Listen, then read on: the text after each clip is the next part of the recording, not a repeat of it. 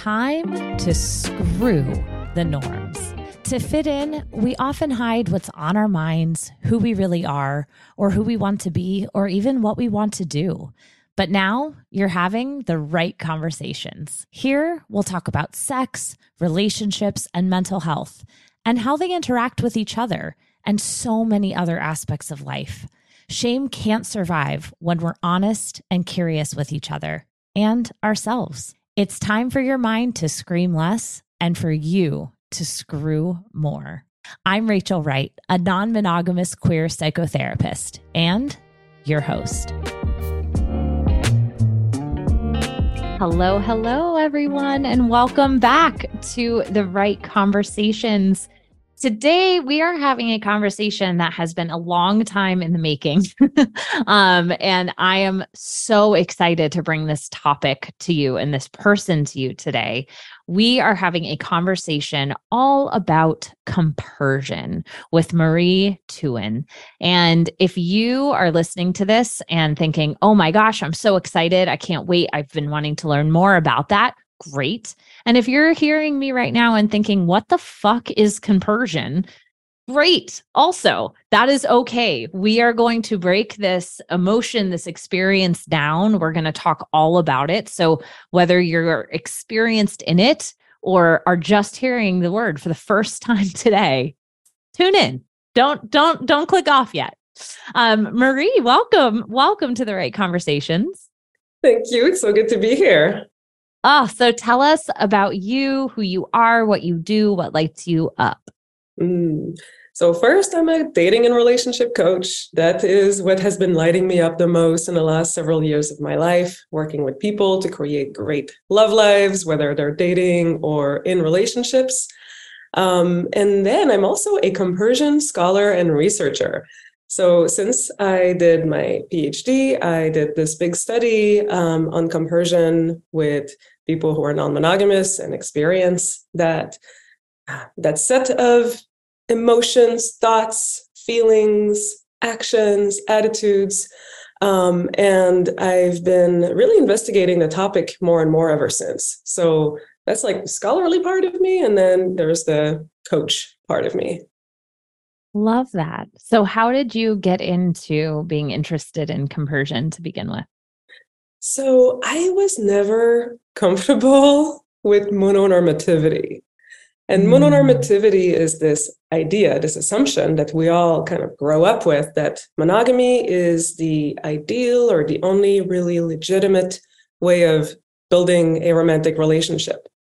And I remember since, you know, I started having relationships and high school and college that the idea that you could only really be committed to one person at a time somehow never felt right to me. It never felt natural. I was always questioning it. So it led me down the path of really investigating well, who are the people who are doing things differently, who are not following this default and this norm? And how are they succeeding? And and what are the challenges and what are the opportunities of that kind of relating that is consensually non-monogamous?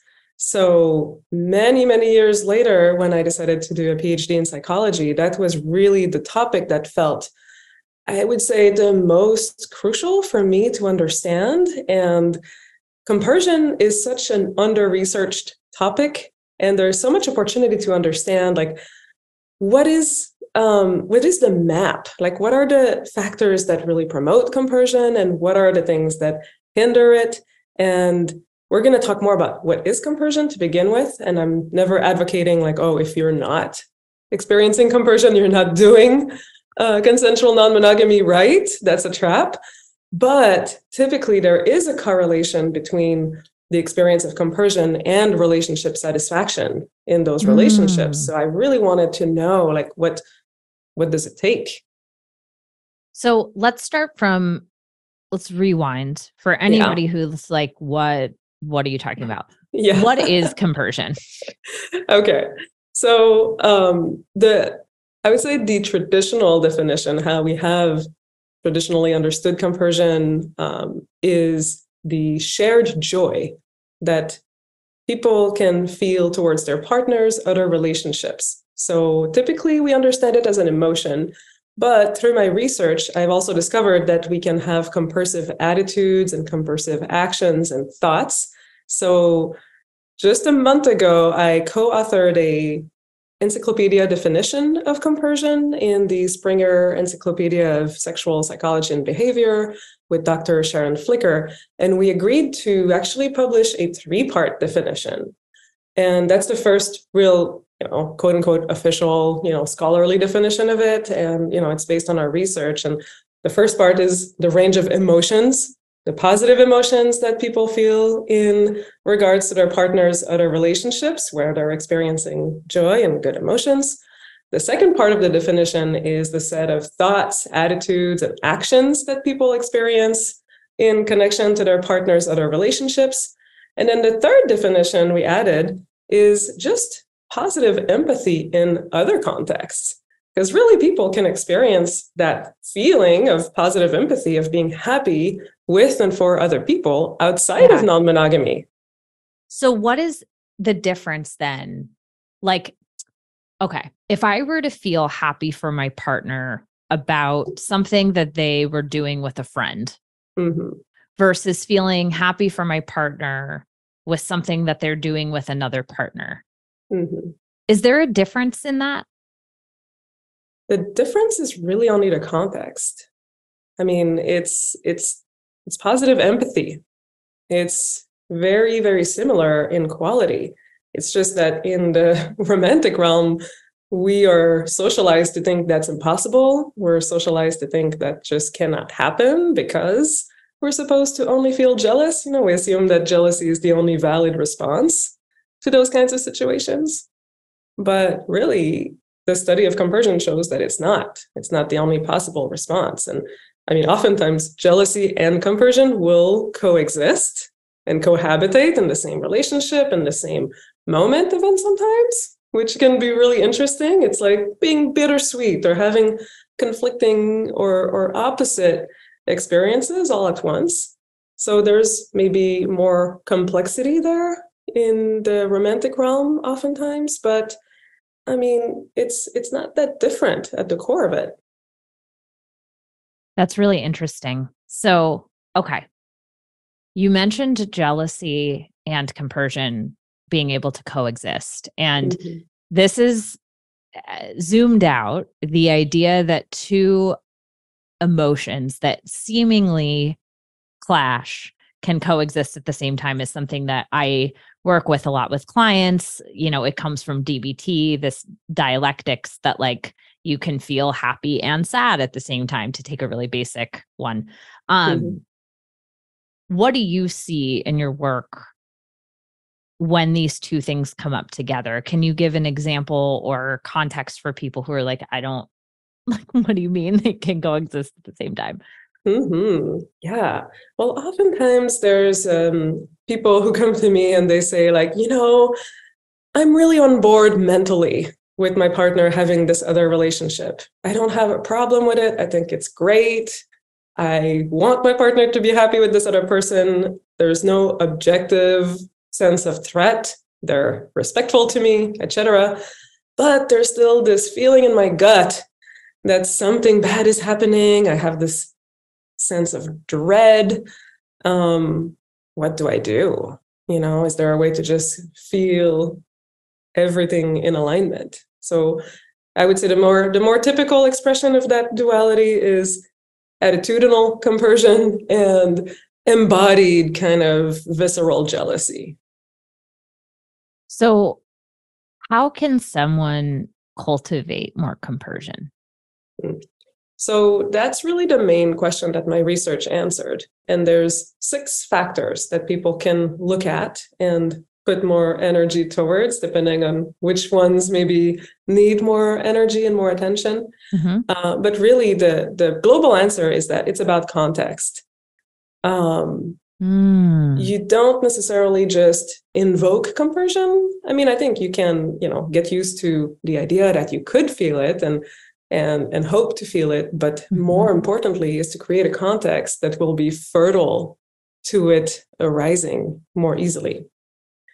And the factors are one, the ideological commitment to consensual non-monogamy values um, and that means you know being on board mentally if people are PUD, poly under duress, maybe they've been dragged into non-monogamy by a partner and they're not totally on board with it, it's going to be a lot harder to feel compersion. So first, you know, make sure that your mind is aligned with what you're doing as much as possible. And mm. that can, you know, include listening to more podcasts, reading books, kind of cultivating um, more of a intellectual ecosystem that is not mononormative because of course we grew up with so many monogamous models and to you know like go into a different paradigm requires some exposure to new um, new relationship models and new information. So almost like the the combination of unlearning and then re and learning. Yeah exactly. Okay so exactly. that's one. Mm-hmm.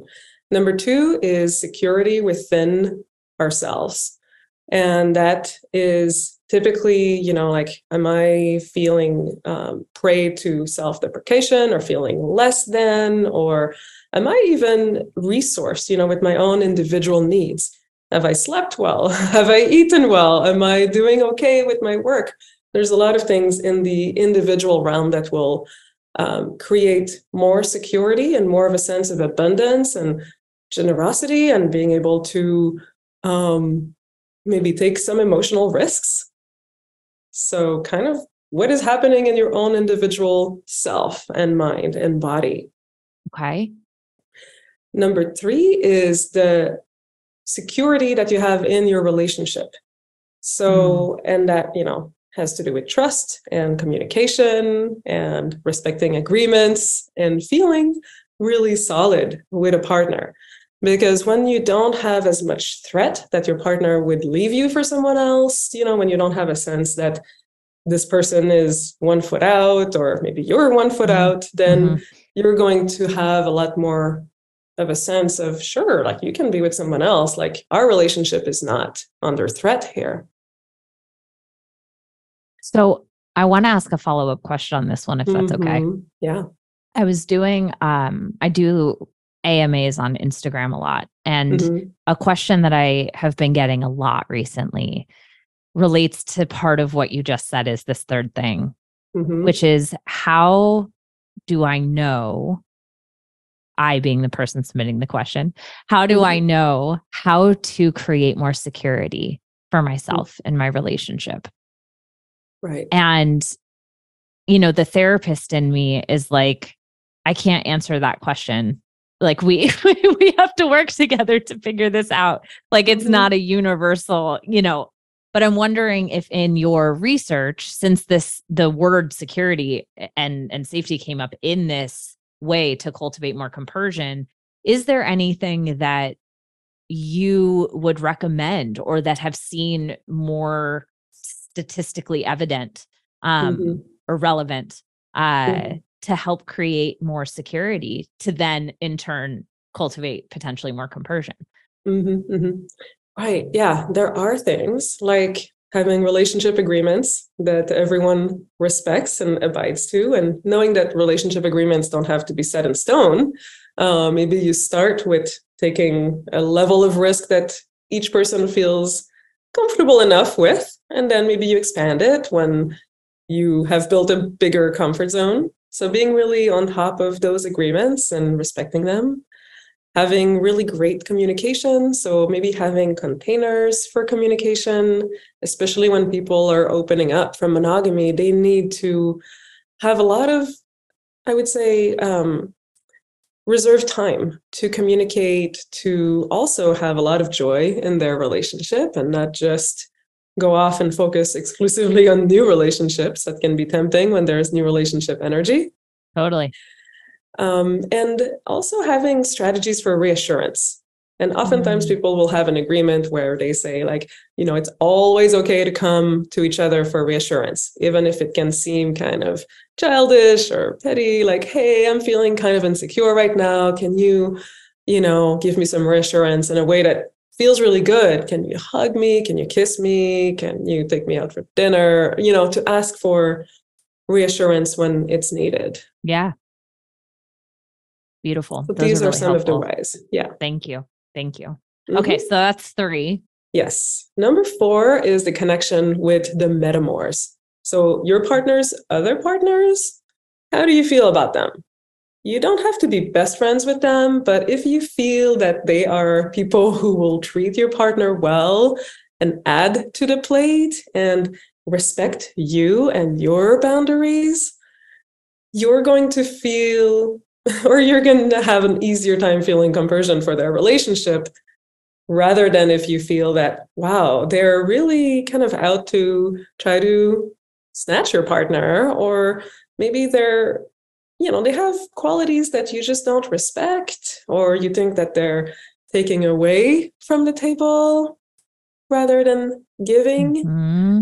so that's a huge one. And actually some subsequent research by dr sharon flicker seemed to indicate that this might be the um, the most weighty component in that picture.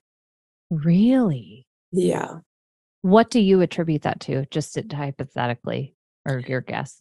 You know, I think that if you feel that someone is a threat, you dehumanize them, you mm. stop your natural empathy towards them, you really, you know, like there's a whole nervous system activation happening where you just feel like this person is not good for me, not good for my relationship, not good for my relationship ecosystem. And then you you you shut down your ability to care and love versus when you know someone is just like really great and you feel good things about them and you humanize them and you feel like they're bringing stuff to your plate then it's a lot easier to feel empathy not only for your partner but for them so yeah. this you know there's a compersion compersion is not only towards your partner it's also towards your metamours and there's this um, positive feedback loop that can happen when everyone is on the same page and on the same team. I love that. The Honey Pot is more than the products in your bathroom cabinet. It's embracing that time of the month. It's staying balanced through the ups and downs, good sex and bad sex. It's exploring, it's learning, it's plant derived. Powered by herbs and science, the first complete personal care system to get you what you need when you need it. Check out the Honeypot at Target, Walmart, Walgreens, and on thehoneypot.co. You can enter code Rachel20, that's R A C H E L 20, for 20% off your first Honeypot order on thehoneypot.co. So I know we have two more. I have a question off of this. Yeah. this one, if that's okay. Uh-huh. What happens if you just don't like your metamour? Like I I have a lot of clients that navigate this. Um, and again, a lot of questions submitted on Instagram of like, I want to feel compersion for my partner. And I do in theory feel happy for my partner, but like I can't fucking stand this person. or like they they give me the heebie jeebies or like whatever the case may be, they're they're struggling to even understand why their partner likes them or mm-hmm. why their mm-hmm. partner wants to spend time. And right. I, of course, I'm not talking about like objective like abuse or th- like not, nothing mm-hmm. like that. Just mm-hmm. like I don't like them. I would not right. choose to spend time with them if this were just about myself. Mm-hmm, mm-hmm. Yeah. Well, two things. One is, um, you know, you might not ever really get to that super emotional embodied compersion in that context, and that has to be okay. Uh, mm-hmm. You know, you don't have to always feel super happy for your relationship, uh, for your partners that are relationships.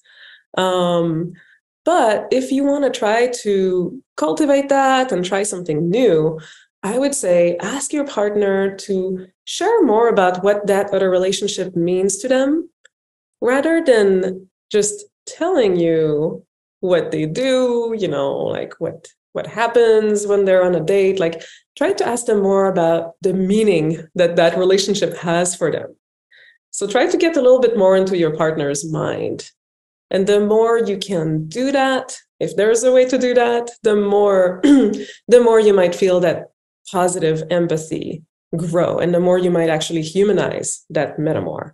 Sometimes we don't really like someone. And I mean, if possible, you can also try to see if you can meet up with them and have a conversation and ask them about their life, their struggles, their, you know, their family, you know, whatever. If you get to know someone, oftentimes you, I mean, you perceive them as less of a threat, but you also might start to feel a little bit more empathy towards them. So, you know, proximity can change things. Thank you for that. Thank you for yeah. that. Mm-hmm. Um, and if proximity doesn't help and it's just like I I don't I don't like it. Well, then just, you know, enjoy the fact that you can have attitudinal compersion and support your partner and just let them be you know it's your it's your choice you want to date this person it's not really my jam but it doesn't really take away anything from me so yeah great you can yeah. you can be glad that you're at least neutral yeah the way that i not the way that i try to look at it and like when i'm teaching about things like this and you can tell me if this is off or not um as the expert in this is like if my partner had a hobby that I really didn't understand. Yeah. Like they were mm. like, I just love going and like collecting spiders. I'd be like, I don't get this. I want to stay as mm. far away as possible from spiders, but like you do you, babe, and like have a blast. Mm-hmm. And like mm-hmm. in that framing, like what I wouldn't say like don't go do your hobby or like mm-hmm. you can't mm-hmm. have that hobby or please don't have that hobby. Like right. I may not understand it, but like I'm certainly not going to stop them. And that's kind of the the viewpoint that I try to encourage folks to have. Is that I love that. That is such a perfect analogy. Thank you for that. And I, yeah. if it's okay, I'm going to use it in the future with my clients. Yeah, yeah, yeah, yeah. Steal it away. this is great. This is great. Good. I'm glad. Okay. Phew. Mm-hmm. Got did, did that. so okay, the two two more. yeah. So the fifth one is the perception of benefits that your partner's other relationship might be bringing to you and or to your relationship with them. So oftentimes people feel like, oh, this is great that my partner is dating this other person because that allows me to feel more free to have other partners, to have more sexual and emotional diversity in my life. Um, it relieves me from the pressure of filling all of my partner's needs. That's a big one. Like, hey, they like to go camping and I don't. Great, they found this other person they can go camping with. I don't have to feel bad that I'm not going camping. Um, it can be really gratitude for um, feeling like you can live a life that is really aligned with your values. So there's many points of gratitude and perception of benefits. And I know, you know, like I think the fundamental spirit of compersion is to say it's positive empathy even when you don't get any direct benefits. But hey, benefits don't hurt. They actually do really enhance that feeling of compersion. Beautiful. And finally, number six. Finally, it's about the community. So it's the mm-hmm. social aspect of this ecosystem. So the more you are surrounded with other people who they don't shame you, they actually accept you and they validate you in your non monogamous identity. Um, the more of a support system you have in this, the more role models, the more interesting um, media and podcasts and things to nourish your mind, the less isolated you're going to feel when things get hard, when you feel difficult emotions, and the more compersion will become this kind of easier and enculturated thing. Um, I know a lot of people who told me, you know, I asked my research participants, like, how did you learn compersion? Did you learn it? Do you think it can be taught? And a lot of people told me, oh, I just learned by example. I saw that other people, you know, were just fine and happy about their partner's other relationships. So I just learned that it could be fine. So I let it be fine. That's really interesting. Mm-hmm. That's really interesting. Yeah. Can non monogamous people, or not, not, wow, flip. Can monogamous people experience compersion? Mm, yes, yes. You can experience it towards your partner's hobbies. you can experience it towards your partner's work, other friendships, other family relationships. Um, monogamous people definitely, you know, oftentimes do experience jealousy and envy of their partner, and that can come as a wall in the relationship. And pretty much everything, not every little thing that I said here, but a lot of what I said can be applied to monogamous people. You know, feeling secure within oneself, feeling secure within the relationship, having support systems outside of the relationship. Um, you know, a lot of filling your own plate will enable you to feel happy when your partner is experiencing joy outside of you. And conversely, if you feel like you have an empty plate individually and relationally, you're not going to feel good when your partner experiences joy elsewhere. So it's really the same principle. Love that. Love that. So if someone is sitting at home, their partner is on a date, and they are feeling jealous and compersion. Mm. We've talked a lot on this podcast and in workshops about the navigating jealousy portion. Yeah.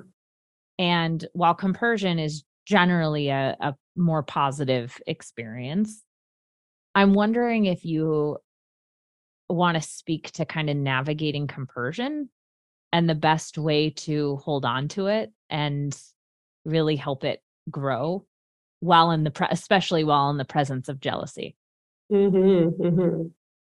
well i would um, ask people to also imagine like well what were moments where you felt you know joy and sadness at the same time and then you held on to the positive narrative like let's say you broke up with someone and you're feeling a lot of pain a lot of grief but you're also feeling like, wow, that was the right decision, and my life is going to move on in a beautiful direction. You're not going to stop feeling the negative stuff, but you know, you can definitely remind yourself over and over like, this is my choice. My life is moving in a positive direction.